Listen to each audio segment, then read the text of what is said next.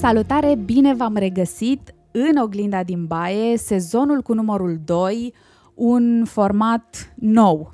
A durat un pic mai mult decât mi-am propus la început, până când sezonul 2 uh, a prins viață efectiv, dar a fost o pauză pe care am simțit nevoia să o iau. Um, cumva tot ce s-a întâmplat în sezonul 1 m-a ajutat pe mine personal foarte mult pentru că am simțit că am dăruit foarte mult. Am simțit că am vorbit despre foarte multe lucruri intime uh, și, nu știu, am avut așa nevoie de o perioadă de refacere, de regăsire, de recharging, să-i spunem. Iar în sezonul 2 am vrut să fac un pas înainte și dincolo de a vă prezenta oameni mișto, care or să apară oricum și ei cu poveștile lor, vreau să vorbim despre experiențe pe care le trăim mai mult sau mai puțin fiecare dintre noi și îmi doresc să abordăm aceste experiențe, așa cum v-am povestit și în trailer, din trei perspective. A mea personală, a specialistului, a terapeutului invitat și a voastră, prin prisma experiențelor voastre, despre care v-am invitat să îmi scrieți sau să îmi povestiți în mesaje audio care uh, vor face parte uh, din acest podcast. Vă mulțumesc foarte mult pentru mesajele trimise. Um, de fiecare dată când primesc de la voi um, mail-uri sau mesaje private sau mă simt mă simt onorată de toată încrederea pe care mi-o acordați, mă simt extrem de responsabilă Uh, nu știu, e ca și cum așa îmi dați un diamant foarte valoros și mă simt extrem de responsabilă să am grijă de diamantul pe care mi-l încredințați. Cumva uh, mă simt și recunoscătoare, sigur mă simt, dar mă simt așa un pic intimidată de încrederea pe care mi-o acordați uh, și vă mulțumesc tare, tare mult pentru asta și pentru multele mesaje cu destăinuiri extrem de intime pe care le-am primit de la voi. Primul uh, subiect pe care îl abordăm în sezonul al doilea al oglinzii din baie este gelozia.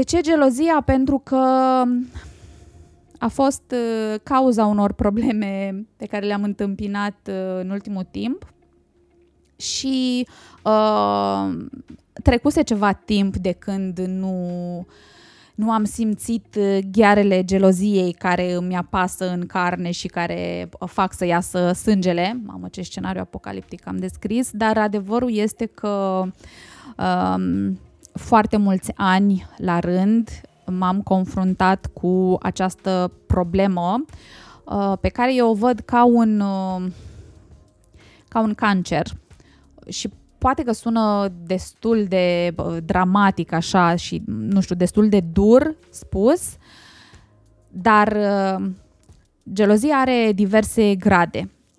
Poate să fie ceva drăguț, poate să fie nu știu, o manifestare a sentimentelor pe care le porți partenerului, dar poate să ajungă într-un grad uh, avansat, uh, într-o relație toxică și poate ajunge să-ți facă rău, inclusiv uh, psihic uh, și fizic. Acum, um, vă invit să privim relația Uh, și vorbim acum despre gelozia romantică. Vreau să vor, vorbesc despre gelozia care apare într-un cuplu, partener, parteneră, parteneră, parteneră, partener, partener, nu contează. Dar vorbim despre gelozia romantică. Uh, și vă invit să privim relația ca pe un vapor care navighează prin oceanele lumii, da? De-a lungul timpului, vaporul ăsta trece și prin ape calme și prin furtuni. Vaporul are doi capitani care îl conduc în echipă. Concret, din punctul meu de vedere, gelozia înseamnă pe de o parte să n-ai încredere în partenerul tău că poate conduce singur nava și pe de altă parte înseamnă să nu ai încredere în tine că nu știi să noți la nevoie dacă se scufundă nava. practic ai două probleme mari și late. Dacă nu ai încredere în celălalt capitan, înseamnă că nu ai ales bine. Degeaba partenerul este frumos, se îmbracă bine, vă potriviți în plan sexual și așa mai departe, dacă nu te poți încrede în partenerul tău că poate ține cârma vaporului pe care îl conduceți împreună. Uh, până la urmă, doar asta contează odată lansată nava la apă. Și a doua problemă pe care o ai, dacă nu știi să înnoți, uh, din punctul meu de vedere, nu ai ce căuta pe un vapor. Asta înseamnă uh, că trebuie să fii bine tu cu tine înainte să te poți baza pe un alt capitan. Um, învață să fii fericit singur și abia apoi intră într-o relație. Nu îți lua un partener drept colac de salvare și nu îți lua un partener dacă nu știi să conduci nava aia singur. Um, pentru că dacă faci lucrurile astea, dacă îți iei drept uh, colac de salvare uh, partenerul, uh, îți prevăd un nec uh, pe care îl vom uh, auzi la știrile de la ora 17. Um, m-am confruntat cu gelozia mult timp, foarte mult timp. Um, la început, atunci când eram extrem de tânără, um, am interpretat gelozia ca pe o dovadă de dragoste. Mă iubește, de aia e gelos. Dacă nu m-ar iubi, uh, nu era gelos, deci nu-i păsa. Dar mă iubește foarte mult și uite, de asta este, de asta este gelos. Uh, după care, deci mai întâi am găsit scuză în, uh, în comportamentul uh, partenerului. După care am zis că, băi, eu, deci eu sunt, nu cauza, atenție, eu sunt motivul pentru care este gelos, pentru că sunt deosebită, sunt extraordinară și uite ce comportamente nasc. Sunt foarte tare. Sunt, sunt chiar mândră de mine că reușesc să, să nasc comportamentul ăsta din, din partea celuilalt. Atenție! Nu făceam nimic care să justifice gelozia. Nu ascundeam, nu veneam târziu, nu aveam prieteni, prietene, nu plecam, deci nimic, da? Pentru că există și parteneri care fac chestia asta conștient și intenționat. Uh, dar eu nu făceam nimic din toate astea. Și totuși am zis că sunt atât de mirobolantă încât iată ce reacții uluitoare nasc. Și a treia etapă a fost cea în care am început să conștientizez uh, că e o problemă și că, de fapt, nu este nici dovadă de dragoste, nu este nici dovada um, um, a cât de extraordinară sunt eu, pur și simplu este o problemă de comportament. E, și asta a treia etapă a fost cea mai interesantă pentru că mă rog, totul a fost interesant, dar uh, a treia etapă a fost uh, cea mai dificilă, mai bine zis, pentru că am încercat să... Mai întâi am încercat să accept. Am zis, asta e, m-am suit în vapor, trebuie să merg mai departe. Fiecare dintre noi uh, este într-un fel sau altul, am ales drumul ăsta, merg până la capăt. După care mi-am dat seama de efecte. Am început să conștientizez efectele. Am început să văd că mă face să mă simt uh, într-un anumit fel, că mă face să mă simt uh, controlată, că mă face să... Nu, mă, chiar eram, dar vorbind despre cum uh, conștientizam că am uh, început să simt. Uh, am înțeles că sunt uh, practic într-o cușcă din care nu aveam voie să ies și dacă ieșeam uh,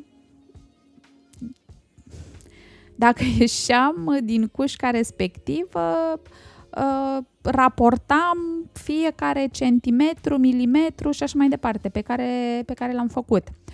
Și lucrurile astea au început, mi-au, au început să dea de gândit și am zis, bă, nu cred că e ok ce se întâmplă. Atenție, vorbim despre uh, prima mea relație când eram extrem de tânără și neexperimentată și um, credeam tot ce îmi spunea partenerul meu, care era mai în vârstă și care, teoretic, avea experiență uh, și de la care puteam să învăț.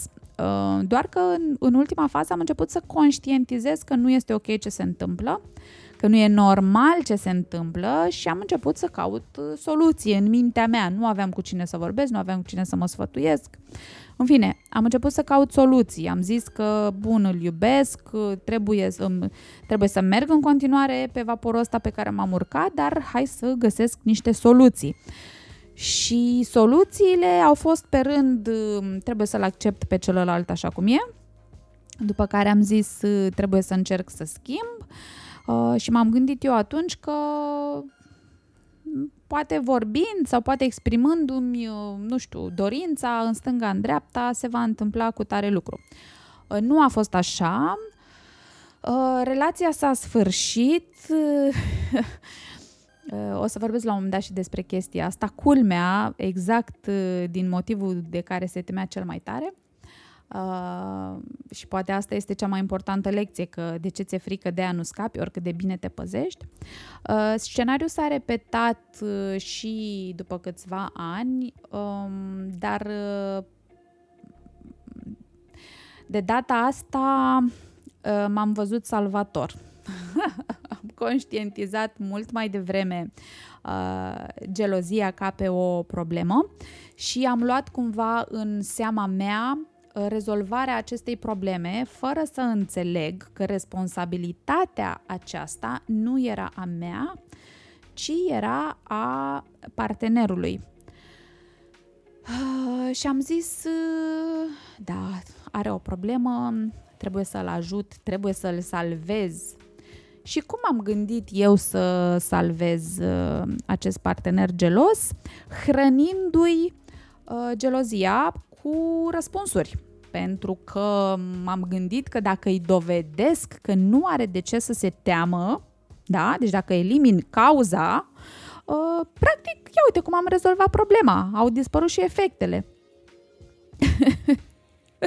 și am ajuns să fac niște chestii absolut nebunești de care acum când îmi aduc aminte cât de departe am mers în încercarea mea de a dovedi că nu are de ce să se teamă, că nu are de ce să-i fie uh, uh, frică, că nu fac, nu dreg, nu vorbesc, nu merg, nu zic, nu zâmbesc, nu ridic ochii din pământ. Uite, îți dovedesc toate chestiile astea, îți arăt toate chestiile astea, uh, practic nu mai ai de ce să te temi.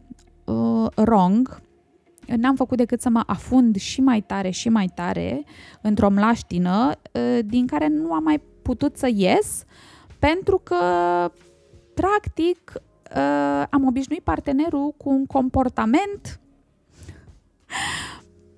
despre care nu mai puteam să spun după câțiva ani că știi, comportamentul ăsta nu este ok și îmi face rău.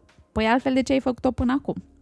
Și practic am țesut o pânză de păianjen în care m-am uh, încurcat singură și din care nu mai puteam ieși pentru că, hei, eu am obișnuit partenerul cu răspuns și explicații și probe și dovezi pentru orice mișcare. Uh, dacă ani de zile am obișnuit partenerul să-i răspund la mesaj în 2-3 secunde de când mi l-a dat și la un moment dat am zis, bă, gata, la, dar nu mai iau telefonul cu mine că mă duc până nu știu unde, uh, și a apărut problema că nu am răspuns uh, la mesaj rapid, așa cum o făceam până atunci, uh, păi, dar până acum cum s-a putut?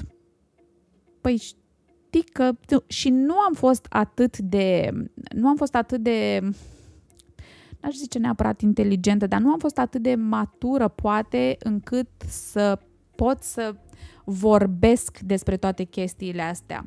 Um, subliniez faptul că până la operația mea din decembrie 2015, eu am fost un om care nu a putut, uh, am zis eu, dar acum conștientizez și că nu am știut să comunic. eu am fost genul de om care uh, nu spunea ceea ce îl deranjează sau nu spunea, uh, nu vorbea despre temeri, uh, nu știu, uh, disconfort sau uh, așa, ca să nu deranjeze, ca să fie bine, ca să nu se supere celălalt, ca, să, ca să-i fac pe plac, ca să fie bine, ca să fie ok relația, ca să fie ok familia, ca să fie ok copilul, ca să fie ok uh, toată lumea. Problema e că eu nu eram ok. Și țineam chestiile astea în mine, uh, mințindu-mă că sunt bine, sunt ok, eu le pot duce pe toate, eu îi pot salva pe toți, eu pot trage pentru X, Y, Z. Și în toți acești, în toți acești ani m-am uh, ignorat pe mine sau n-am știut cum să mă concentrez asupra mea. Uh, vedeam asta ca pe o dovadă de egoism, cum adică să mă gândesc la mine și să-mi fie mie bine. Asta înseamnă să fie egoist. Nu, trebuie să fie bine. Relația, partenerul, familia, copilul și așa mai departe. Și făceam toate eforturile astea pe care le conștientizam la un, la un moment dat ca fiind eforturi, dar le făceam conștient pentru binele suprem al uh, oricui al cuiva, mai puțin al meu, uh, și mă așteptam să-mi fie răsplătite aceste eforturi, cumva. Uh, nu doar că nu mi erau răsplătite, dar nici măcar nu erau văzute ca fiind eforturi, ci pur și simplu era văzut ca fiind comportamentul meu normal. Uh, deci cumva pot să zic că am săpat singură groapa și am căzut în ea și mi-a rupt gâtul, uh, dar uh, la un moment dat, restartul, decembrie 2015, când am înțeles că moartea când vine mă ia pe mine și e vorba despre mine și că dincolo de a fi într-o relație, într-o familie, de a avea un copil, de a fi o fi, de a fi fică și așa mai departe, sunt eu. Și am înțeles că este despre mine, că trebuie să fie despre mine, despre ce simt, despre ce vreau, despre ce fac și cum fac și ce vorbesc și ce merit. Dacă eu sunt ok ca individ, da? Deci vreau să înțelegeți că la operația aia a fost a fost pentru prima oară când eu m-am conștientizat ca individ, ca persoană. A fost pentru prima oară când m-am concentrat pe mine și pe ce simt eu. Diagnosticul ăla de anevrism cerebral era al meu. Și a fost lupta mea și m-am izolat atunci, uh, m-am băgat așa într-un bubble, am fost un bubble girl și am fost eu cu mine și m-am conștientizat. Și după operație am început să pun în practică ceea ce îmi făcea mie bine. Um, surprinzător, asta pentru mine, a fost faptul că nu m-am simțit egoistă. Cumva a fost nevoie de amenințarea morții ca să înțeleg că nu este dovadă de egoism să fii bine tu cu tine și să faci ceea ce te face fericită și să recunoști să recunoști că nu ești ok într-o situație despre care ai spus an la rând că este ok. Și nu m-am simțit egoistă. Uh, și eu atunci am învățat să comunic, eu atunci am învățat să vorbesc despre ceea ce simt, să vorbesc despre ceea ce doresc și mai ales să vorbesc despre ceea ce îmi face rău. Uh, și am vorbit. Am, uh, am vorbit, am spus ce nu e ok, am spus ce, ce mi face rău și, mă rog, uh, nu, era prea târziu, cumva uh, să pasem groapa aia atât de adânc încât nu o mai puteam acoperi cu ce spun. Am început eu să spun că știi că simt aia, că m-am simțit așa, m-am simțit așa. Um, și acum în timp ce vorbesc cu voi îmi dau seama că a fost pur și simplu o eliberare când am spus, când am început să vorbesc și la momentul respectiv nu mi-am dorit să repar. Cred că rana a fost atât de adâncă încât nu am luat în calcul posibilitatea să, să, să astup groapa aia, să încerc să repar, să tratez rana. Era, era prea adâncă și a fost efectiv ca și cum am ales uh, era ca și cum cangrena era atât de avansată încât am ales să tai piciorul și să merg mai departe. Nu, nu am vrut să tratez și așa am învățat să comunic. Uh, când am început, când am început relația cu Marian, a, uh, și după ce am făcut chestia asta, uh, după ce am pornit pe noua mea, în noua mea viață, uh, mi-am, mi-am promis că nu mă voi mai comporta așa, pentru că acel comportament de gelozie, dependență, codependență, pentru mine era uh, normalitatea. Și când am conștientizat că nu este normalitatea, am zis, eu așa, nu vreau să mă mai comport niciodată. Nu o să mai fac asta, asta, asta. Uh, și până să-l cunosc pe Marian, mi-am tot repetat chestia asta. Nu vreau să mai fac asta, nu vreau să mai fac asta, nu e normal, nu vreau să mai simt asta. În viitoarea mea relație, eu nu vreau să mai simt chestia asta. Eu nu vreau să fac lucrurile astea, bineînțeles, că nici partenerul meu nu trebuia să le facă, dar uh, eu eram concentrată pe mine și pe ce fac eu, uh, fiind cumva conștientă că în primul rând depinde de mine, până la putea uh, fi vorba despre comportamentul celuilalt, era vorba în primul rând despre comportamentul meu. Bun.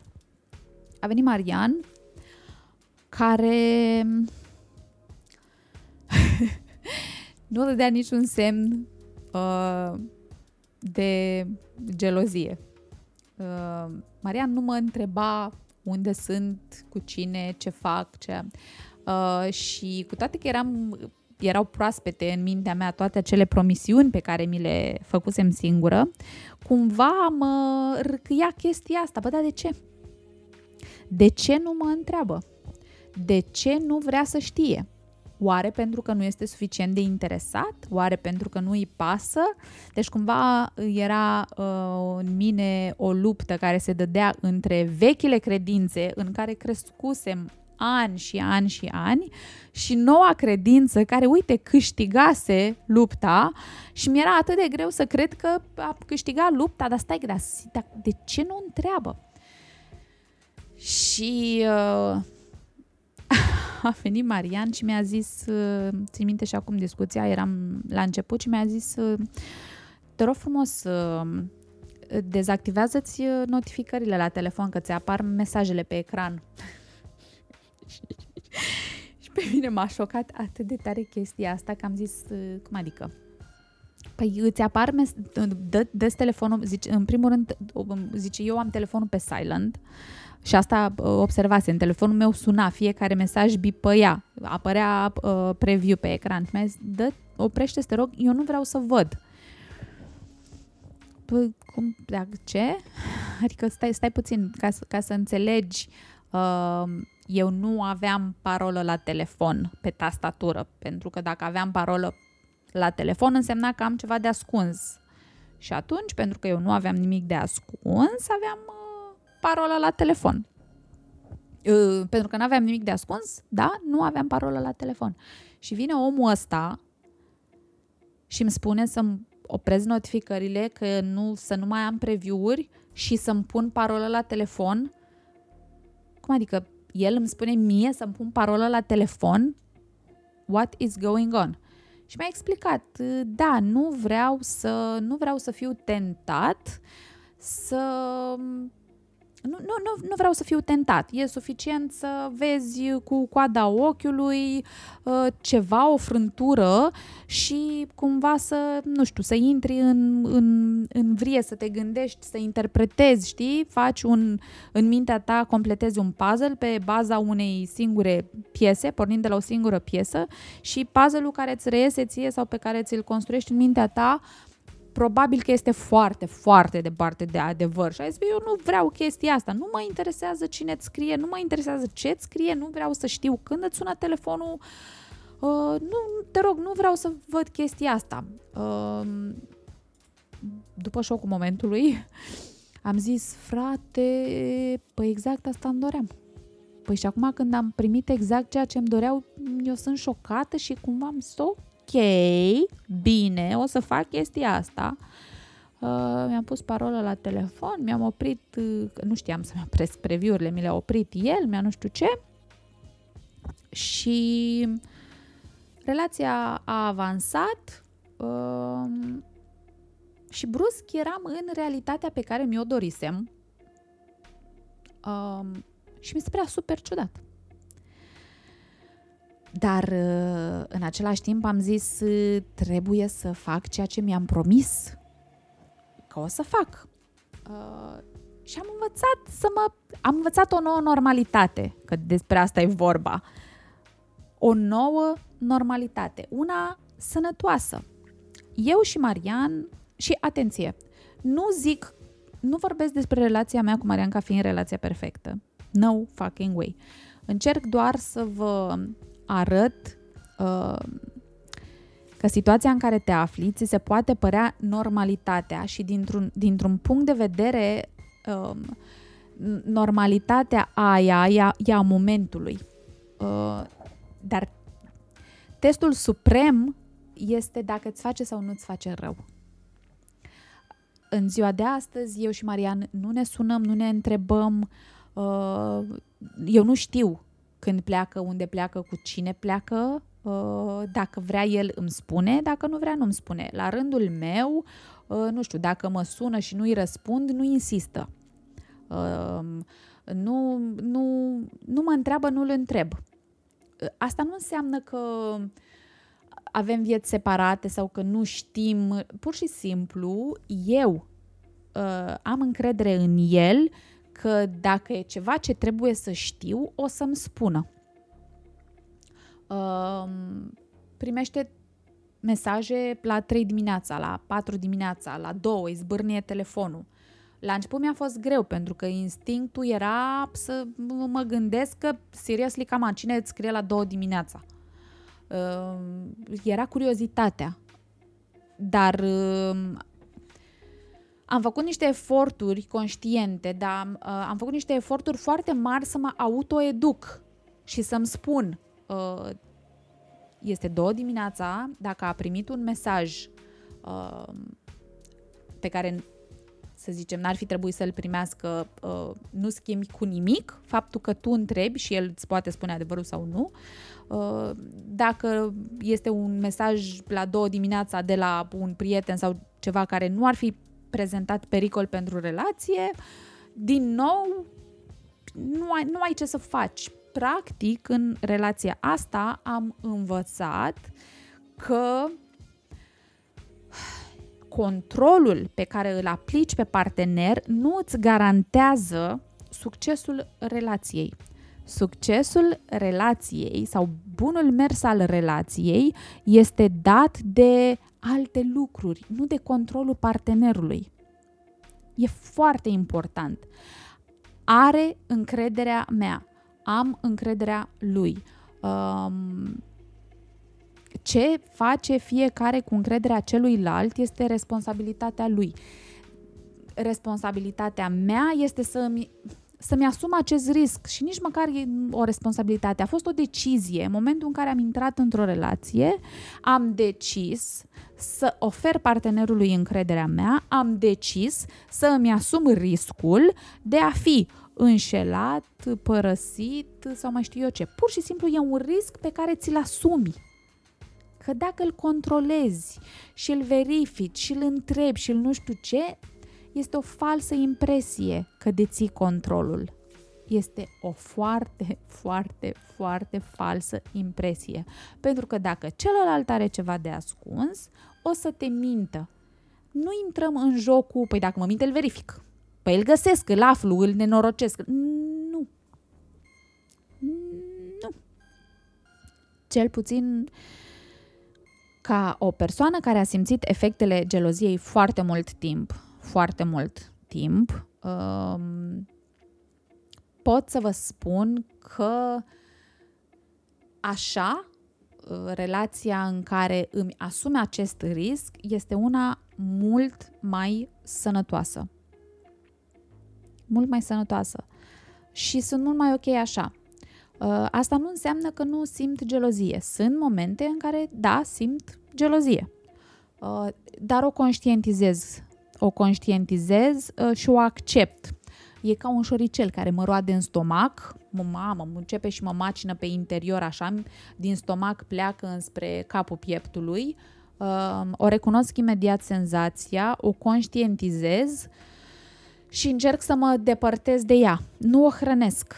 Nu caut argumente pentru care am dreptate. Nu caut uh, să-mi confirm că am dreptate sau nu.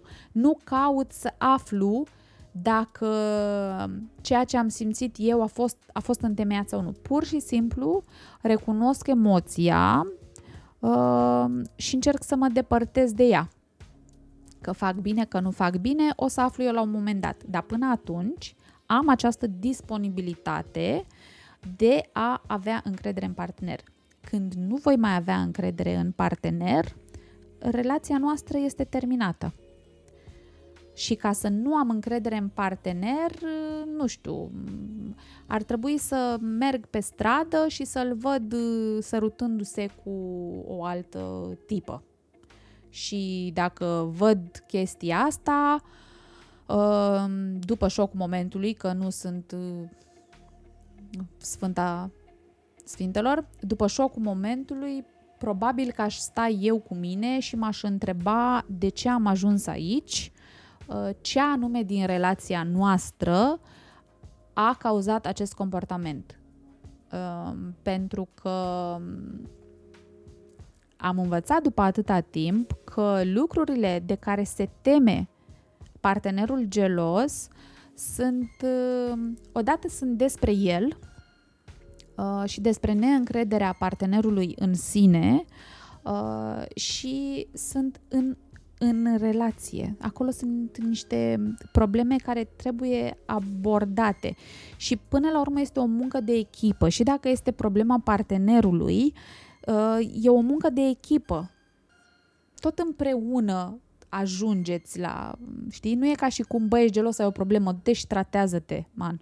Ai, ai, e, e gelos, deci tratează-te. Sunt, sunteți o echipă, sunteți pe același vapor și scopul vostru este să vă plimbați pe oceanele lumii și să vedeți uh, peisaje frumoase împreună.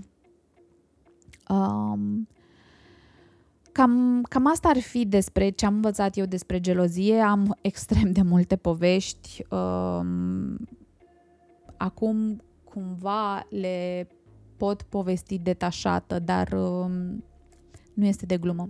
Nu este de glumă. Gelozia este un, este un cancer. Um, vă recomand să fiți atenți la semnale, să nu le mai interpretați ca fiind dovezi de dragoste și să nu, în, să nu le interpretați ca fiind meritele voastre pentru că sunteți atât de deosebiți și iată, este normal ca partenerul să fie extrem de gelos să mă piardă.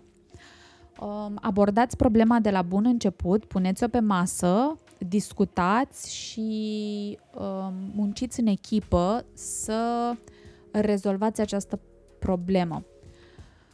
Uh, și dacă nu se poate rezolva, uh, nu lăsați, uh, nu permiteți situației să avanseze atât de mult încât să vă facă rău fizic sau psihic. Răul psihic nu este mai prejos decât cel fizic, credeți-mă.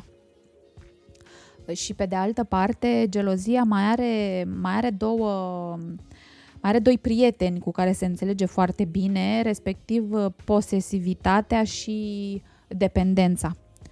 Uh, când ai un partener gelos care este posesiv și dependent de tine, e ca și cum uh, o, tu ești o plantă și ai uh, o altă plantă cățărătoare care se înfășoară în jurul tău, crește în jurul tău și știți ce se întâmplă cu plantele alea, da?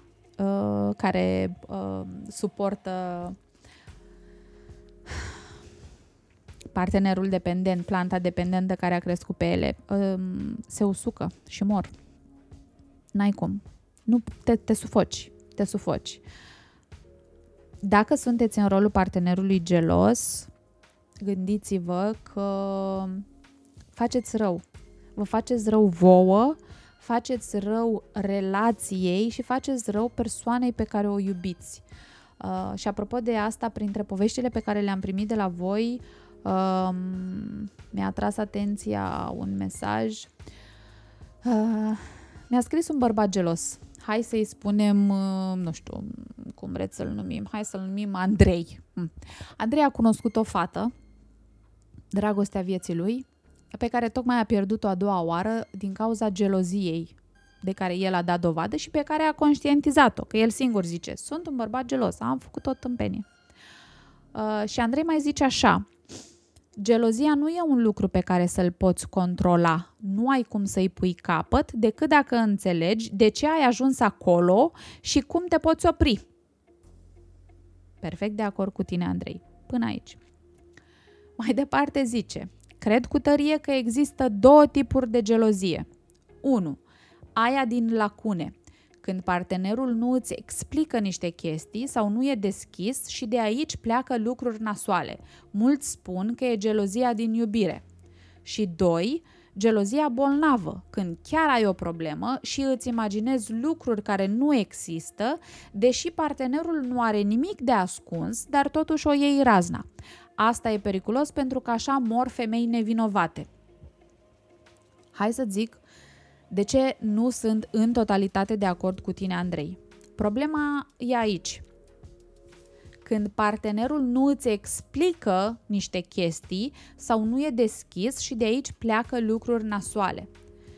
Uh, problema Andrei este că între gelozia aia din lacune când partenerul nu-ți explică și gelozia bolnavă când tu îți imaginezi niște lucruri care nu există, um, tu practic îți uh, justifici comportamentul așa ca tu să te convingi că lucrurile alea nu există, partenerul trebuie să-ți explice niște chestii.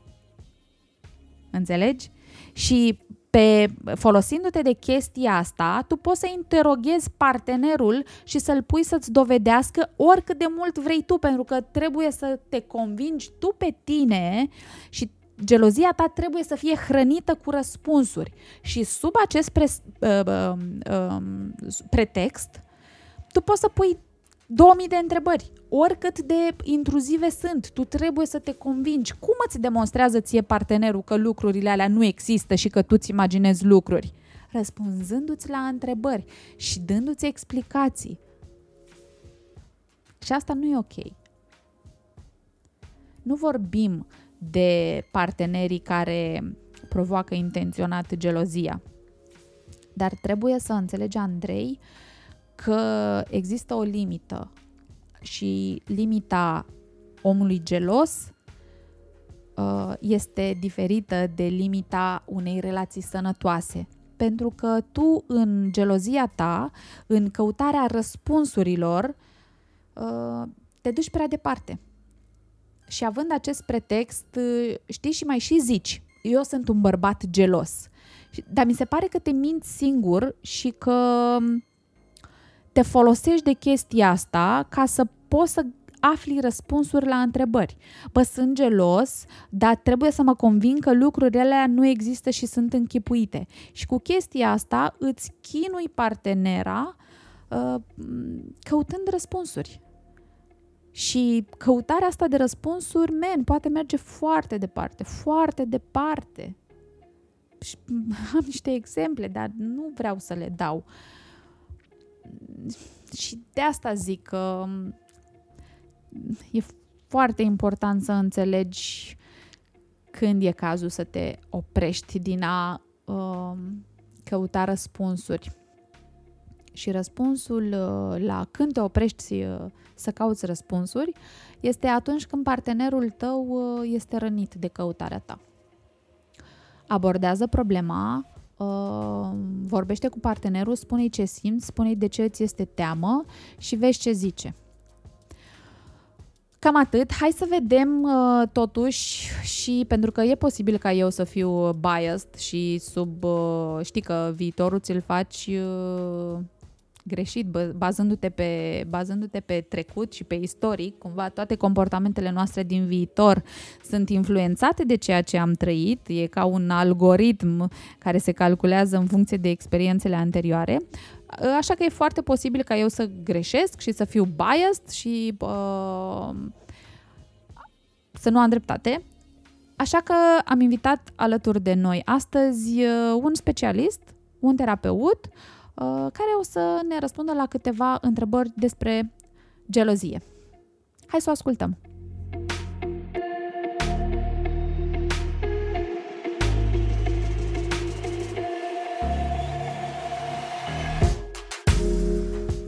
Vorbim astăzi despre gelozie cu Mihaela Sâmbotin. Mihaela este psihoterapeut integrativ, o formă de psihoterapie care reunește diverse elemente psihoterapeutice din diverse școli, oferind în felul acesta o abordare flexibilă care se mulează pe, nevo- pe nevoile fiecăruia.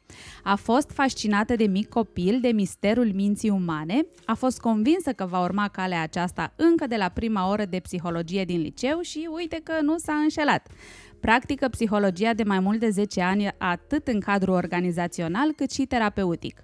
A fost atrasă de asemenea de metodologia psihoterapiei integrative, deoarece îi oferă posibilitatea îmbinării mai multor tehnici psihoterapeutice de a realiza o cale unică și personalizată de tratament și intervenție pentru fiecare client în funcție de nevoile lor punctuale.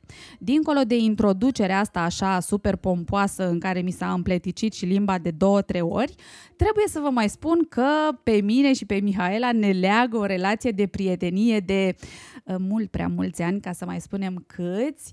Uh, practic, părinții noștri, cred că mamele noastre au fost ceva colege de liceu, prieteni, nici, nici nu mai știu. Ideea este că eu și Mihaela am crescut împreună, jucându-ne de-a fantomele, uh, golind sticlele de vișinată din, uh, din Debara, dacă nu mă înșel, și mi-aduc aminte că atunci când mergeam în vizită la Mihaela, eram fascinată de debaraua lor în care puteam să intru era cea mai mare debara pe care o văzusem vreodată și după ani și ani de vizite și copilărit împreună, chiar uh, părinții mei s-au mutat la uh, o scară distanță de părinții Mihaelei. Așa că dacă ne hlizim mai mult decât e cazul în discuția de astăzi, e de la vișinată. Bine te-a regăsit, Mihaela, ce faci?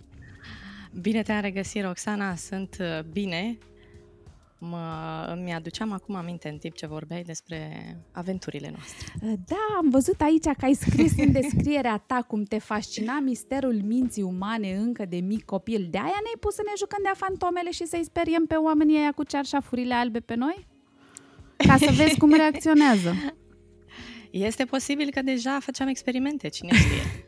Aveam o chemare. uh, Mihaela, în popor se spune că gelozia e o boală e adevărat din punct de vedere medical? Putem considera gelozia o boală pentru care primești diagnostic și medicamente? A, aș vrea să-ți răspund cu da sau nu. Din păcate, lucrurile sunt ceva mai complexe, ca să nu spunem complicate. Poate deveni o boală, să spunem simplu. Depinde.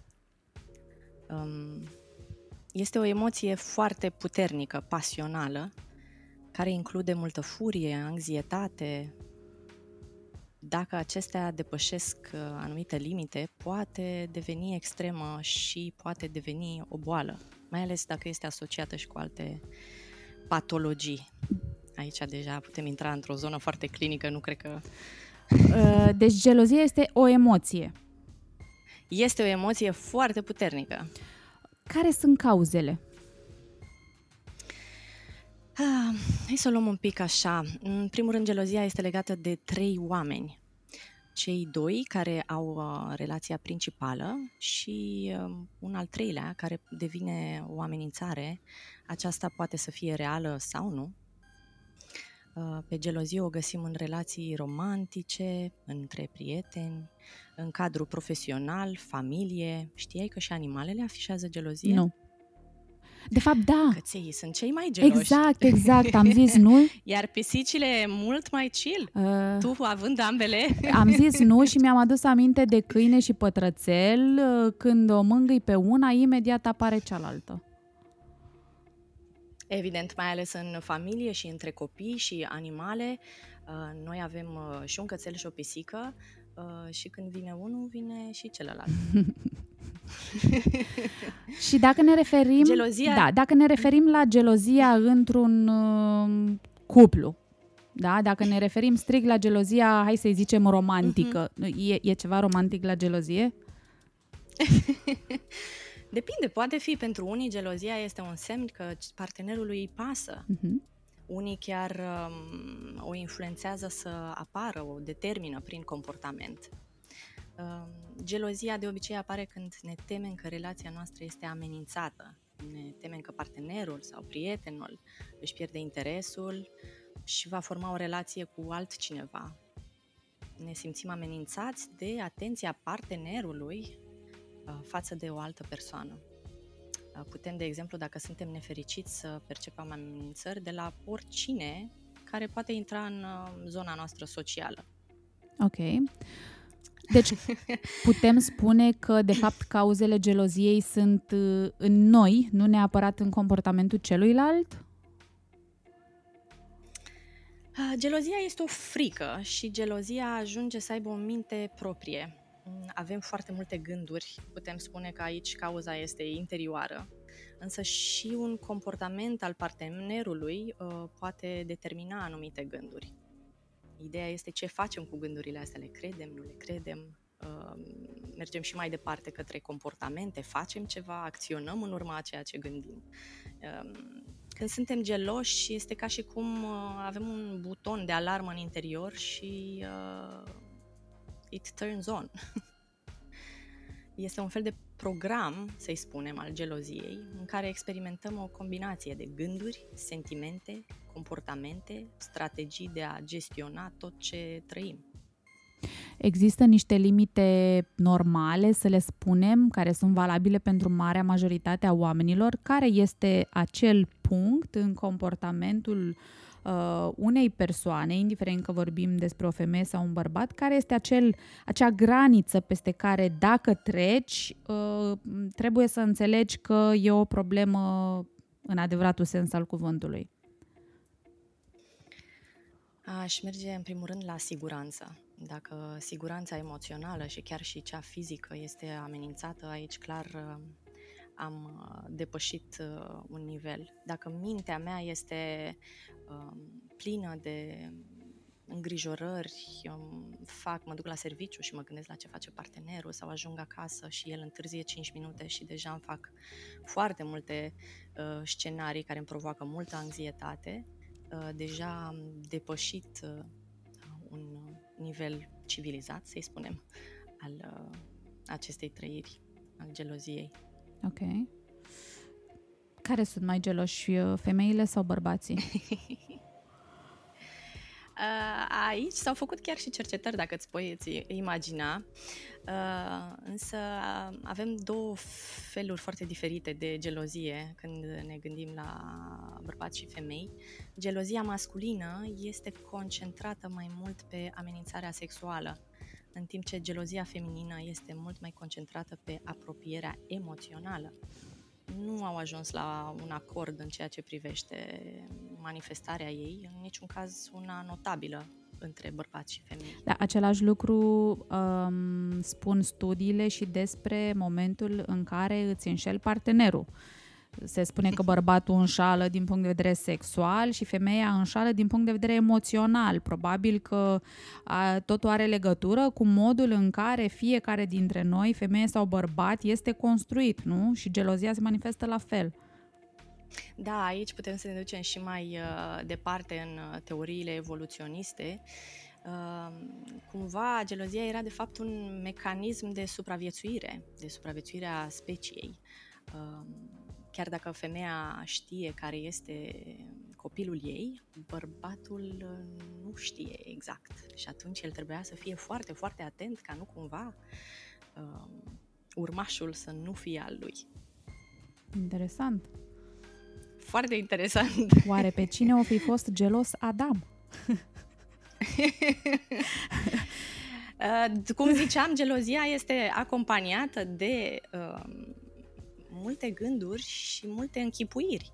Și atunci când un gând devine interpretat ca și faptă, dacă mă gândesc că partenerul meu uh, s-a dus undeva la altcineva, s-a întâlnit cu cineva și pentru mine asta devine o faptă, o realitate, nu doar un gând, e, atunci cine știe ce gânduri avea Adam. Îmi doresc ca cei care ne ascultă să reușească să să reușească să-și dea seama dacă uh, e o problemă cu comportamentul lor. Uh, și o să te rog să îmi um, spui, uh, ok, să zicem că eu sunt cel gelos. cum știu că bănuiala mea este un gând sau este o realitate? Cum îmi dau seama că, băi, sunt eu nebun, este o închipuire sau chiar e o realitate ce se întâmplă? Pentru că, uh, uite, dacă n-aș ști că stau de vorbă cu un terapeut, cu un profesionist, ți-aș spune, băi, eu am o bănuială, uh, trebuie să văd dacă e adevărată sau nu, trebuie să cercetez, mă duc să urmăresc, uh, fac pe uh, detectivul, nu știu, îi caut în telefon, trebuie să mă conving, trebuie să mă conving că este o închipuire, că nu e adevărat. Înțeleg ceea ce spui. Tocmai aceste comportamente, de fapt, participă la a aduce o toxicitate destul de mare în uh, relație.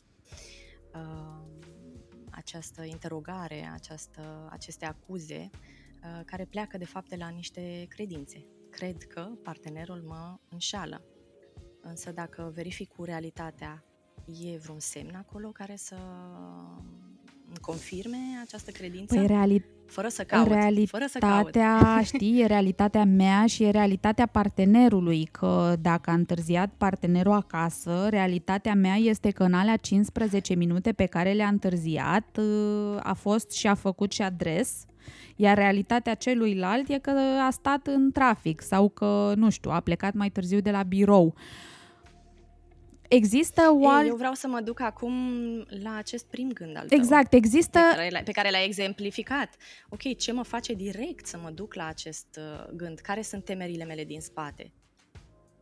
Deci, până la urmă... Că dacă partenerul întârzie, înseamnă că se duce la altcineva. Este un fel de program acolo, în spatele acestui uh, gând. E o credință că dacă partenerul ajunge să fie interesat de altcineva, atunci eu o să fie abandonat. Mi-e frică, de fapt. Dar, în realitate, pot să nu am absolut nimic uh, care să-mi confirme asta. Și atunci să ajung să mă cert cu partenerul când ajunge acasă, acuzându-l că a fost undeva în acele 15 minute, că mă trădează, uh, când de fapt poate să fie de, de la o nesiguranță personală, de exemplu. Deci ce pot să fac um, sau ce mă sfătuiește um, terapeutul să fac uh, atunci când îmi vine să-i caut în telefon, să văd pe unde a fost și ce a făcut? Uh, o să folosesc o mică metaforă aici, așa e, că știi că atunci când te uiți la un uh, tablou foarte, foarte aproape și nu reușești să vezi bine imaginea, dacă te dai mai în spate, 2-3 pași, reușești să vezi ce, ce imagine, ce este în uh, acel tablou. Uh, primul pas ar fi să ne dăm puțin în spate de la ceea ce trăim, oricât de intens, uh, oricât de învăluit suntem de uh, această emoție. Uh, pot să am o conversație, de exemplu, cu aceste gânduri, să întreb, ok, cât de cât de relevant este, cât de real este, fără să fac altceva. Mm, ne dorim cumva ca viețile noastre, aici pornim de la o ipoteză așa generală, să fie fără gelozie, fără furie, fără anxietate, fără să fim triști. E un fel de ideal emoțional pe care îl căutăm și nu este deloc uh, real. Principal este că nu ne place nu ne plac emoțiile mm, acestea așa mai dificile, să nu le spunem negative. Sunt pur și simplu niște emoții mai dificile pe care nu prea știm, nu ne-a învățat nimeni cum să, cum să le gestionăm, ce să facem de ea și atunci vrem să scăpăm de ele și cumva ajungem să explodăm la un moment dat. Uh, prima soluție ar fi să recunosc că sunt gelos. Știi că pentru unii asta este o virtute. cu siguranță. Um, ai nevoie de foarte mult autocontrol ca să poți să faci pasul ăla în spate, să respiri adânc și să zici uh, am întârziat 15 minute, dar hai să mă gândesc uh, la uh, imaginea în ansamblu. Trebuie să fii super strong, trebuie să ai inteligență emoțională și trebuie să fii extrem de conștient de ceea ce simți să cumva să faci așa un pas în exteriorul tău și să zici uh, acesta este, uh, aceasta este o emoție pe care eu o simt și uite, o conștientizez și uh, vorbesc despre ea și iau niște măsuri. Ai nevoie de un control extraordinar și, repet, de o maturitate emoțională. Învață-ne niște trucuri, cum să ne calmăm, nu știu, numărăm de la 10 la 1 în sens, știi, în sensul acelor de ceasornic sau nu știu, respirăm adânc sau încercăm să ne gândim la altceva. Cum reușești în momentul în care ești în criza aia de gelozie și în momentul în care ești sigur, bă, da, sigur că a făcut și că adres, cum reușești să te deconectezi cumva de emoție ca să poți să încerci măcar să vezi lucrurile mai obiectiv? Ce, ce spui tu a, a, este foarte, foarte corect. Um, necesită mult lucru personal Uh, să ajungi să conștientizezi, dar nu este imposibil. Dar da, este de muncă tu cu tine. Să poți să numeri până la 10 poate, poate fi un uh, lucru foarte dificil în momentul în care um, trăiești această intensitate emoțională. Poți să numeri până la 10, să observi uh, cât de mult uh, uh, îți bate inima, cât de agitată este respirația ta ancorarea cu corpul um, este una foarte mm, aproape. Este ca și cum alergi. Da? Când te oprești din alergat, observ că respiri foarte agitat. Îți simți cumva inima în gât. Dacă ai putea, poate să numeri acele bătăi ale inimii, să faci câțiva pași înainte de a lua telefonul și a face altceva de a-ți spune în interior, ok, nu mă simt bine, hai să văd ce, cum, cum ajung să mă simt mai bine fără să îl rănesc pe celălalt, să-l acuz, uh, fără a avea anumite dovezi. Este într-adevăr o muncă, chiar și pentru aceste 10 secunde, uh-huh. uh, mare, dar este posibilă. Asta mi pare vestea cea bună, că este posibil să revii de acolo, din acel uh, moment. Ai zis o chestie uh, care mi-a rămas în minte și uh, care cred că ar trebui să reapară în mintea fiecărei persoane în criza de gelozie. Să nu-l rănesc pe celălalt. De fapt, a nu-l răni pe celălalt ar trebui să fie unul dintre obiectivele principale dintr-o relație. Uh, Poți să te cerți, poți să fii gelos, poți să fii supărat, bă, dar nu-l răni pe celălalt. Pentru că este omul alături de care ai plecat la un drum, uh, este omul alături de care construiești, este omul pe care pretinzi că îl iubești. Cum poți să rănești pe cineva pe care iubești? Dacă îl rănești pe celălalt în mod intenționat și la un moment dat deja conștient, uh, înseamnă că nu-l iubești. Cu siguranță pentru unii iubirea are uh, o altă formă, ceva mai toxică. Putem face, de exemplu, cum mă întrebai mai devreme, dar asta nu în momentul acela de uh, agitație maximă, atunci când suntem ceva mai relaxați, să ne gândim, să facem un exercițiu de imaginație ca și cum partenerul este cel gelos. Cum ar face pe mine să mă simt? Cum aș simți dacă eu aș veni acasă și el ar uh, începe să mă acuze că unde am fost cele 15 minute. Ah, am răspunsul asta la poate, poate, asta. poate să fie o tehnică destul de puternică. Da, nu funcționează, să știi, pentru foarte mulți oameni geloși în momentul în care eram într-o astfel de uh, relație și am zis, uh, eu m-am gândit că este argumentul suprem să zic uh, uite, dar eu nu sunt geloasă. Eu am încredere în tine și vezi, uite, eu, nu, eu nu-ți fac ție așa, eu nu sunt geloasă. Și răspunsul a fost, păi pentru că nu ai motive.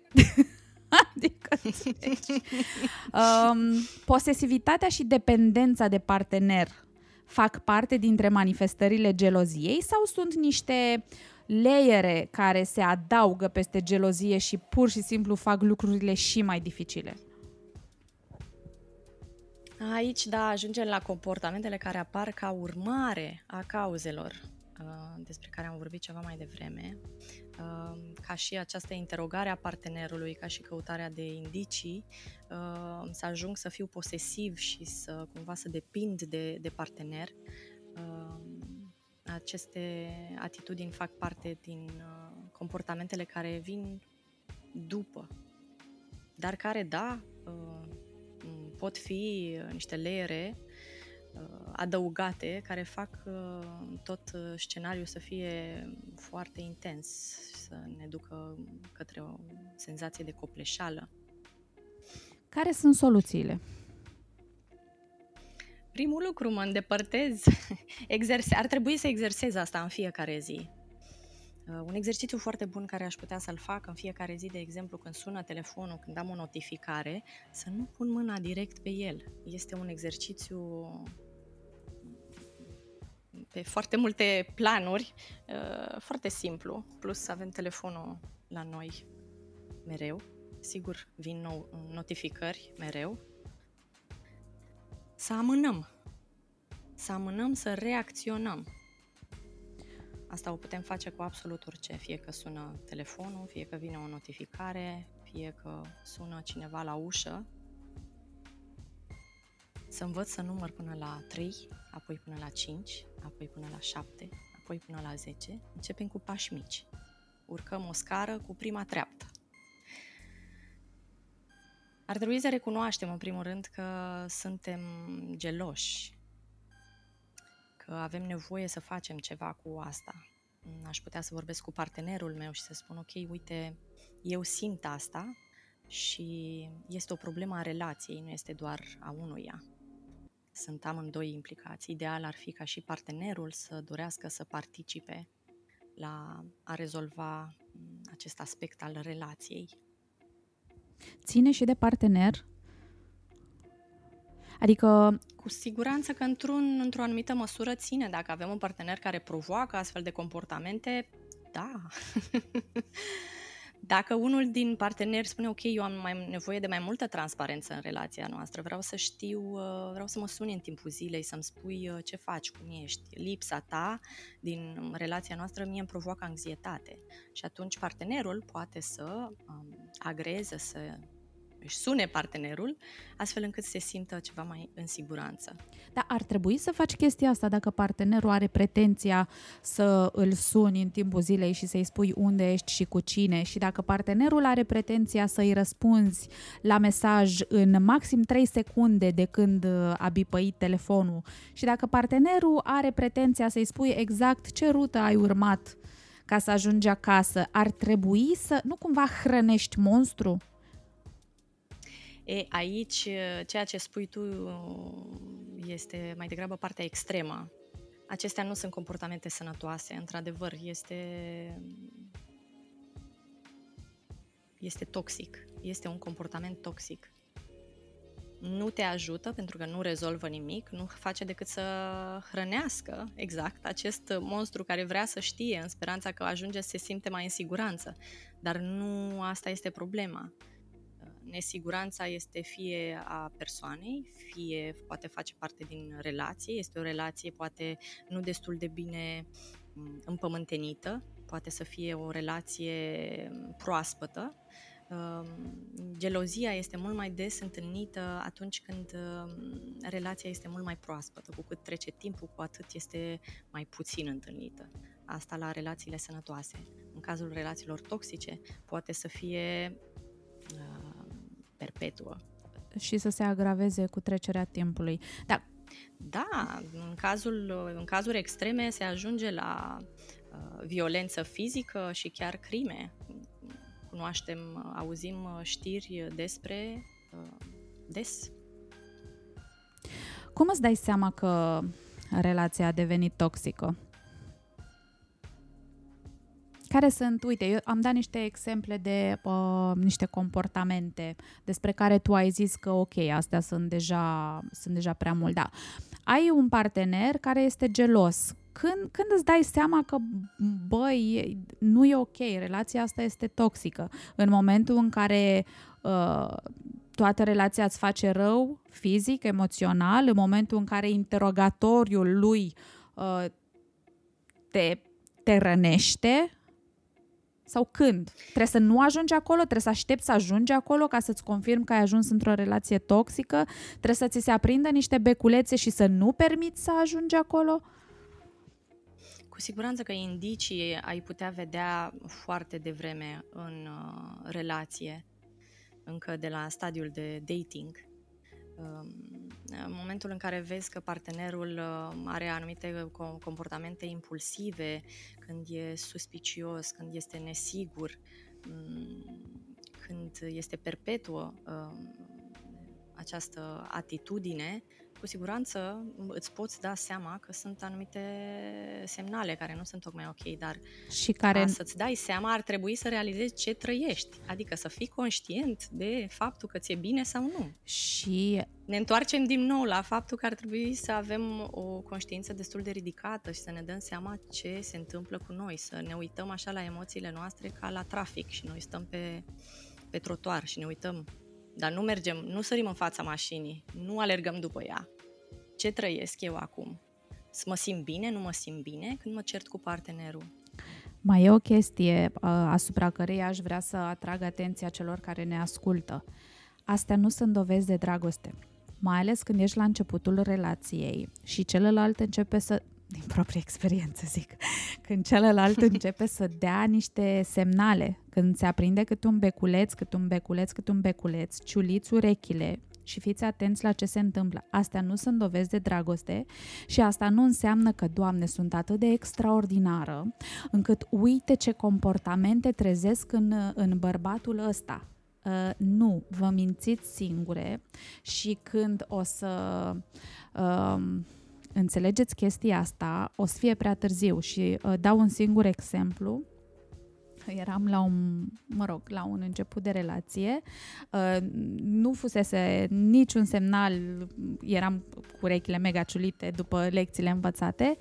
Uh, și la un moment dat, uh, pe la 11 seara, uh, primesc un mesaj Uh, paranteză, uh, aveam un grup cu fetele pe care ne hlizeam, hi-hi, hu-hu. Uh, de regulă până seara târziu, chiar înspre dimineață. Și în, în seara respectivă eram cu, mă rog, eram cu cineva și îmi bipăie telefonul, știi? Și eu n-am reacționat. Și uh, replica a fost... Uh, a, ăsta nu e telefonul meu, că eu nu primesc mesaje la ora asta mamă, știi cum? S-a aprins, știi? știi becurile alea roșii, așa, care se învârtesc. De, a fost probabil că o replică, știi, care ar fi putut să pară absolut nevinovată. Dar am simțit-o ca pe un cuțit, ce injecție, ca pe un cuțit care s-a înfipt în mine și am zis, string, nu, not ok, știi? Pentru că așa începe o injecțioară, o replică, tu zici, mamă, mamă, mamă, cât de mult mă iubește, Doamne, Dumnezeule, deci așa ceva, uite ce comportamente trezesc în celălalt. Nu. Da, cu siguranță acesta este un indiciu foarte, foarte bun. Uh, de multe ori le ignorăm spunem că cu cât trece timpul o să fie mai bine, dar uh, este adevărat exact opusul. Da, o... Cu cât trece timpul devine din ce în ce mai rău și mai toxic. Ori le ignorăm, ori le luăm, ți-am zis, le interpretăm în favoarea, în favoarea noastră, pentru că la momentul ăla așa ne convine nouă mai mult să înțelegem că noi am, am generat acest comportament și că este o dovadă de uh, dragoste. Bun, ești într-o relație cu un partener gelos te-ai convins de chestia asta. Uh, cum îi comunici partenerului că gelozia sa îți face rău, atenție, fără să pară că ai ceva de ascuns? Pentru că dacă îi dai senzația că și zici, uite, eu nu aș vrea să-ți mai arăt telefonul sau nu vreau să mi mai cauți în telefon sau eu vreau să-mi pun parolă la telefon, în mintea partenerului gelos, aceea este confirmarea supremă că are motive să fie gelos, că ai ceva de ascuns. Cum, cum poți să comunici cu un partener gelos, cum poți să abordezi subiectul geloziei fără să pară că ai ceva de ascuns și fără să uh, pară, nu, sau fără să fii nevoit să arăți totul pe motiv că dacă n-ai nimic de ascuns, de ce nu vrei să-mi arăți? Uh, gelozia e o problemă de cuplu.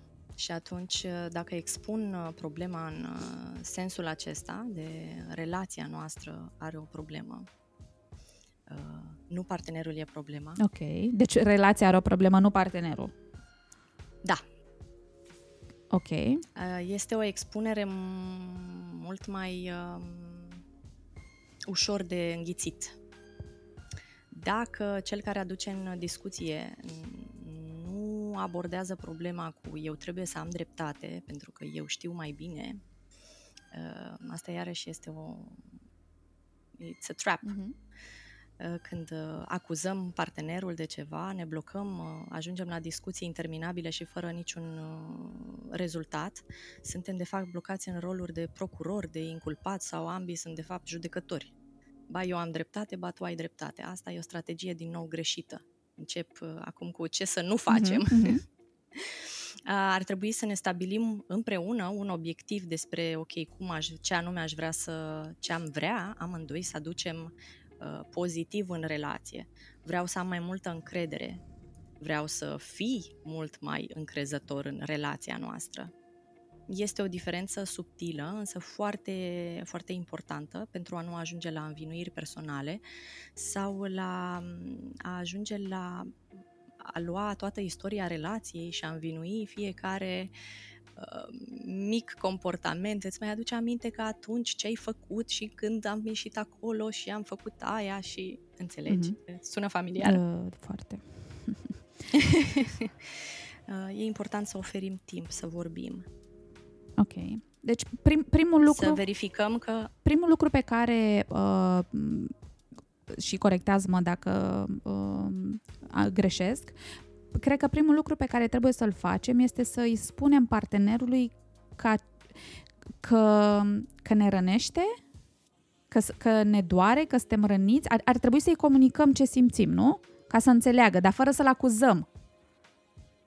Da, de obicei facem asta referindu-ne la propria noastră persoană. Eu mă simt um, rănită în momentul în care um, faci, of, o, oferi mai multă atenție altcuiva, de exemplu. Okay. Poate are o prietenă bună cu care vorbește la telefon seara. Asta când noi suntem când cei geloși. Acasă. De exemplu. Ok, ok. Dacă vrei un alt exemplu, luăm. Nu, zic, dacă, dacă partenerul este gelos și eu sunt victima okay. geloziei, e ok să-i spun, mă simt nu știu, mă simt rănită, mă simt neînțeleasă, mă simt acuzată pe nedrept. Adică e ok să vorbim despre ce simțim noi, că ne provoacă. Însă pot vorbi, hmm? pot vorbi și despre ce simte partenerul. Observ că de multe ori se întâmplă să fii supărat, okay. deoarece îți imaginezi că eu fac ceva ce nu e ok. Mm-hmm.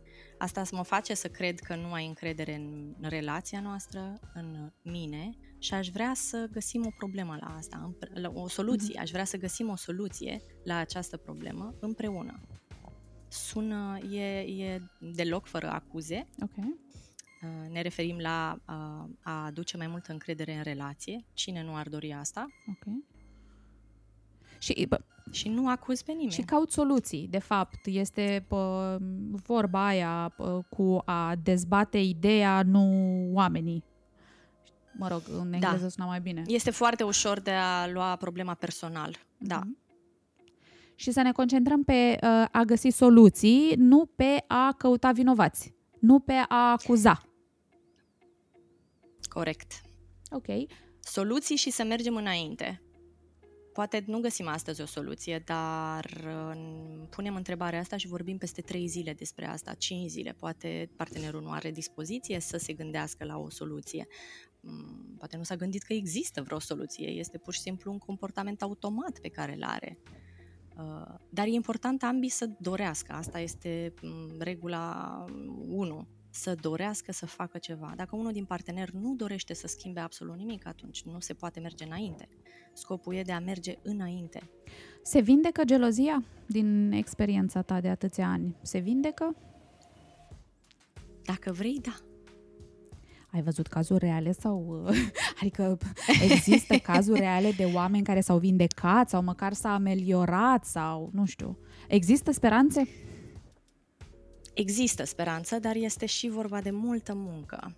Uh, am uh, întâlnit cazuri, da, personal, cu care am uh, lucrat, uh, care odată au ieșit din relații toxice care stârneau comportamente de și atitudini uh, geloase mm, cumva partenerul uh, făcea intenționat asta și era clar o relație toxică. Ieșirea din relație a fost uh, una din soluții, apoi uh, lucrat la propria persoană pentru a alege parteneri mai potriviți pe viitor.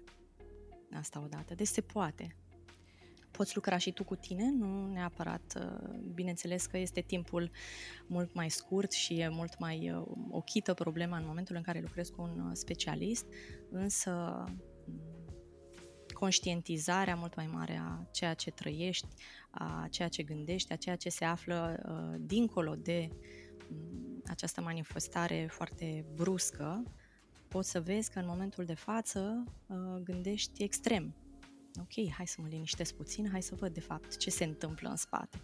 Dar este un exercițiu zilnic. Pentru că gelozia nu este, nu apare doar uh, cu partenerul romantic, poate apărea mm, în orice alt context. Um, cum ieși dintr-o astfel de relație? Ok, ai conștientizat că ești într-o relație toxică, ai uh, abordat problema cu partenerul, ați încercat sau nu ați încercat. Ideea este că nu există soluții sau că nu se dorește de către partener să se găsească soluții. Cum ieși dintr-o astfel de relație? Pentru că acest gen de parteneri, uh, cei geloși, posesivi, dependenți, sunt foarte greu de, părăsit, sună cam nașpa cuvântul, dar uh, e foarte greu să rupi uh, o astfel de relație pentru că celălalt transferă asupra ta responsabilitatea, te simți vinovat, te simți uh, simți că îi faci rău partenerului, deși tu ajungi la a părăsi relația respectivă tocmai pentru că nu ești ok și uh, ți-a fost făcut rău, ajungi ca la final, în loc să vezi ieșirea din relație ca pe o vindecare a ta, ajungi să o vezi ca pe mm, invers ca pe un rău pe care rău tu celuilalt. îl faci celuilalt și că poate până la urmă am exagerat și nu era chiar așa de rău, că uite el mă iubea și așa mai departe. Cum reușești să, cum, cum rupi o astfel de relație uh, cât mai ok din punct de vedere fizic și emoțional. Nu vorbim de cazurile extreme în care te amenință, te urmărește, te prinde, te bate, te uh, agresează, Doamne ferește, dar există și astfel de cazuri. Totuși, cum ieși dintr-o astfel de relație toxică? Uh, acest scenariu pe care tocmai uh, l-ai uh, povestit uh, face parte mai degrabă din tabloul uh, relațiilor dependent-codependent. Și atunci uh, partenerul care ar putea să plece este cel codependent, cel care este dependent de cel dependent. E um, o dinamică foarte toxică. Um, foarte important este să decizi că vrei altceva. Chiar dacă nu știi ce este acel altceva, altceva. Vorbești cu oamenii apropiați, găsești suport. E foarte important să, să ai suport să-ți stabilești intențiile împreună cu altcineva și să știi că atunci când ești, ești pe ușă, ai suport. Pentru că în astfel de uh, relații se, se construiește un fel de uh, sprijin toxic unul pe, pe celălalt. Este ca și cum partenerii ajung să nu mai aibă un picior și se bazează pe celălalt. Dacă decizi să pleci de acasă fără un picior, e, o să fie foarte complicat. Și atunci trebuie să-mi găsesc o, o cârjă, o altcineva care să mă sprijine până reușesc să-mi găsesc uh, resursele. Și e foarte important e foarte, să înțelegi foarte... că pleci într-un picior de teama de a rămâne și fără ăla pe care îl mai ai. Da, este... Alegem uh, cumva răul cel mai puțin. Te salvezi. Bine nu este. Da, este, um, este necesar să mă gândesc la mine. Uh-huh. Uh, chiar dacă sunt uh, absorbit de a ceea ce s-ar putea întâmpla cu celălalt și de dorința de a-l salva, pentru că de multe ori în astfel de situații există dorința de a salva partenerul. Dar bineînțeles că scopul unei relații romantice nu este de a salva partenerul, pentru că nu ești terapeut. Mm-hmm. Terapeuții sunt salvatori de obicei mm-hmm. și medicii. Mm-hmm. și atunci e important să mă gândesc la mine Um, în concluzie, gelozia e despre cel care o simte sau e despre celălalt? Este despre relație.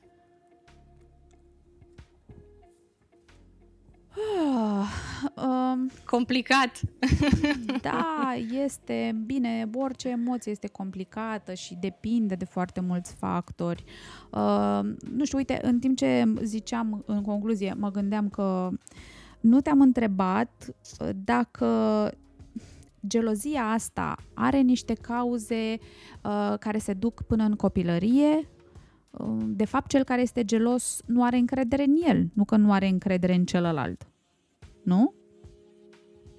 Cu siguranță aici, dacă mm, cresc într-un uh, mediu în care mm, nu există încredere în familie sau sunt înconjurat de minciuni, de înșelătorie, mm, voi ajunge să cred că ceilalți nu pot fi de încredere și atunci ajung într-o relație uh, romantică și bineînțeles că partenerul nu poate fi de încredere pentru că am crescut mereu cu această mm, cumva regulă generală de, de viață.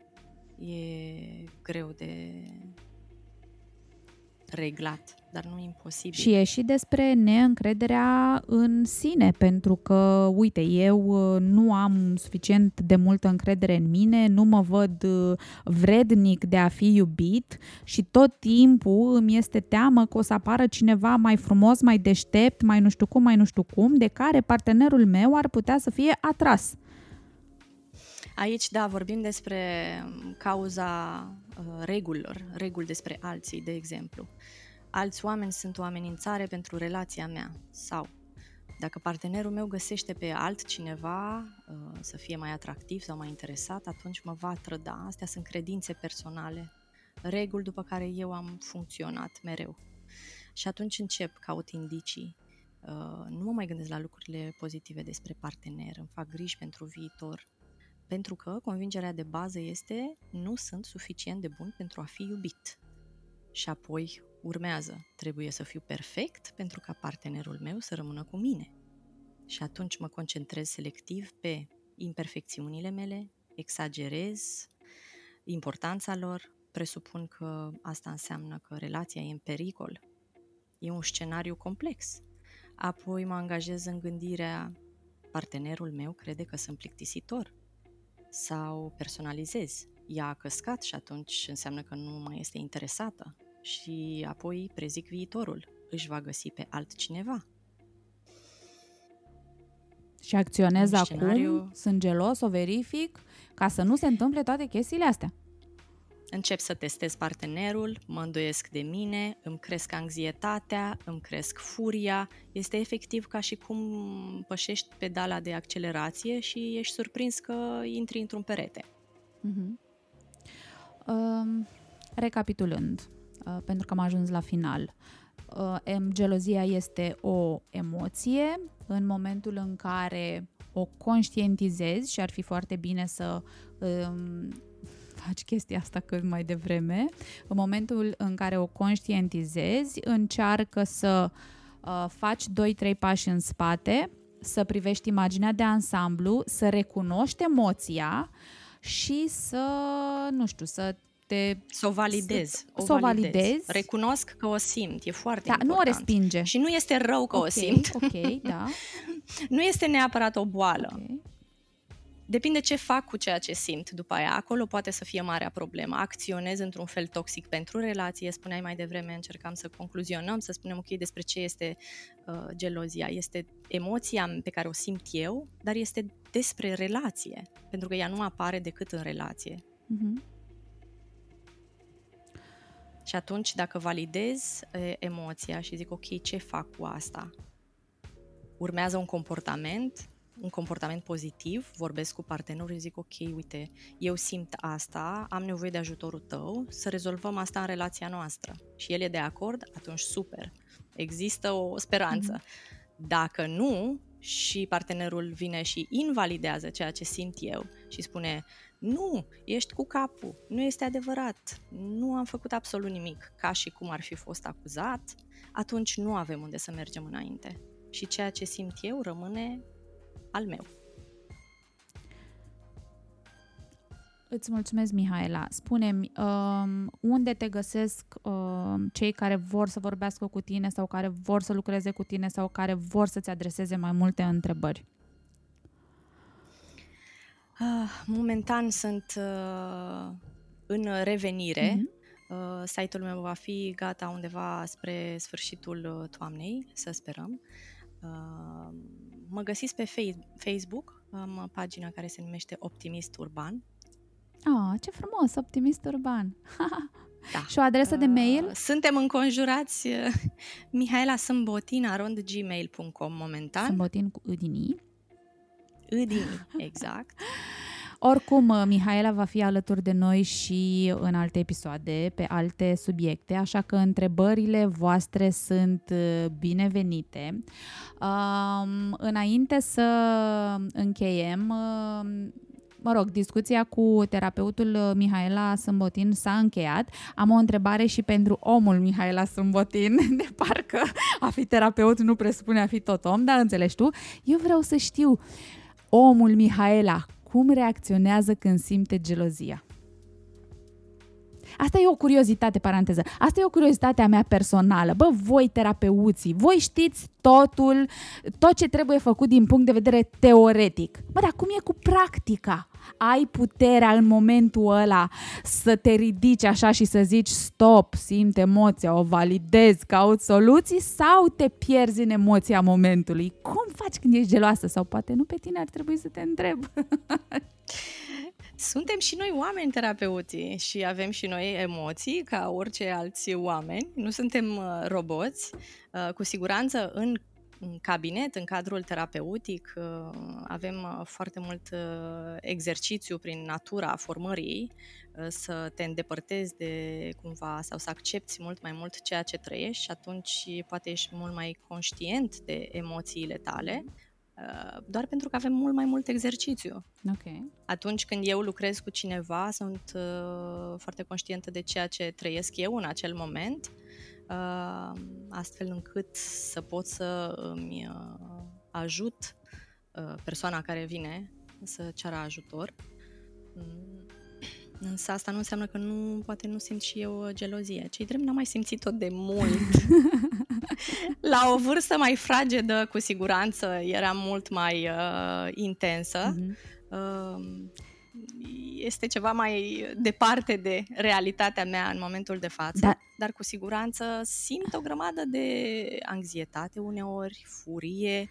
Perioada asta cu pandemia nu a fost deloc una ușoară am uh, avut uh, foarte multe trăiri intense, la fel ca noi toți, chiar dacă... Dar nu simți gelozie pentru că ai foarte mare încredere în partenerul tău sau pentru că ai foarte mare încredere în tine? Am și foarte mare încredere în partenerul meu și în relația noastră, în uh, angajamentul pe care noi ni l-am luat unul față de celălalt. Uh, cu siguranță încrederea în mine a crescut mult mai mult decât era când uh, pe la 20 de ani, când uh, era mult mai uh, joasă și cu siguranță simțeam gelozie odată altfel și mult mai intens. Să zicem că a crescut un pic așa, nu mai îmi cred toate gândurile, să zic, să o zic așa, simplu. Le pun la îndoială de fiecare dată. Uh, să știi că și eu fac chestia asta și mă ajută foarte mult. Exact. Este cel mai important exercițiu, să nu-ți crezi toate gândurile. Adevărat. Îți mulțumesc tare mult, Mihaela. Vă mulțumesc și vouă că ne-ați ascultat. Um, am să revin cu noi și noi teme. Vom avea un episod nou la fiecare două săptămâni. Trag tare să respect termenul ăsta pe care mi l-am impus. Um, pe fiecare subiect anunțat îmi puteți trimite poveștile voastre, întrebările, experiențele uh, la numărul de telefon 0749 407 814 sau pe e-mail la roxana.familianetradițională.ro și împreună cu Mihaela și cu alți specialiști uh, vom căuta pentru voi uh, răspunsurile de care aveți nevoie pentru că ce-mi doresc eu cel mai mult și cel mai mult de la al doilea se- uh, sezon al oglinzii din baie este să ne răspundem la întrebări, la întrebări pe care le avem, la dileme din viața de zi cu zi. Cu toții trecem prin chestia asta și eu cred că ne ajută foarte mult odată să-i auzim pe ceilalți vorbind despre propriile lor experiențe cu același subiect și în al doilea rând auzind părerea unui specialist, așa cum este Mihaela, pentru că nu toată lumea se duce și face terapie. Nu toată lumea își permite chestia asta, nu toată lumea e dispusă. Dar uite, dacă avem alături de noi un terapeut care răspunde la întrebări și care ne împărtășește din experiența proprie, uh, eu zic că o să ne fie bine împreună. Asta a sunat ca un slogan de la antena. Da. Nu, nu contează. Vă mulțumesc că ne-ați ascultat. Îți mulțumesc încă o dată, Mihaela. Mulțumesc și eu, Roxana. Mă bucur că am avut ocazia să dezbatem uh, un subiect așa complex și aștept cu nerăbdare și următoare. Aș mai avea o grămadă de întrebări, dar cine știe, bă, poate revenim sau poate combinăm și în episoadele următoare bă, mai multe subiecte. Vă mulțumesc că ne-ați ascultat, ne auzim data viitoare. Ceau!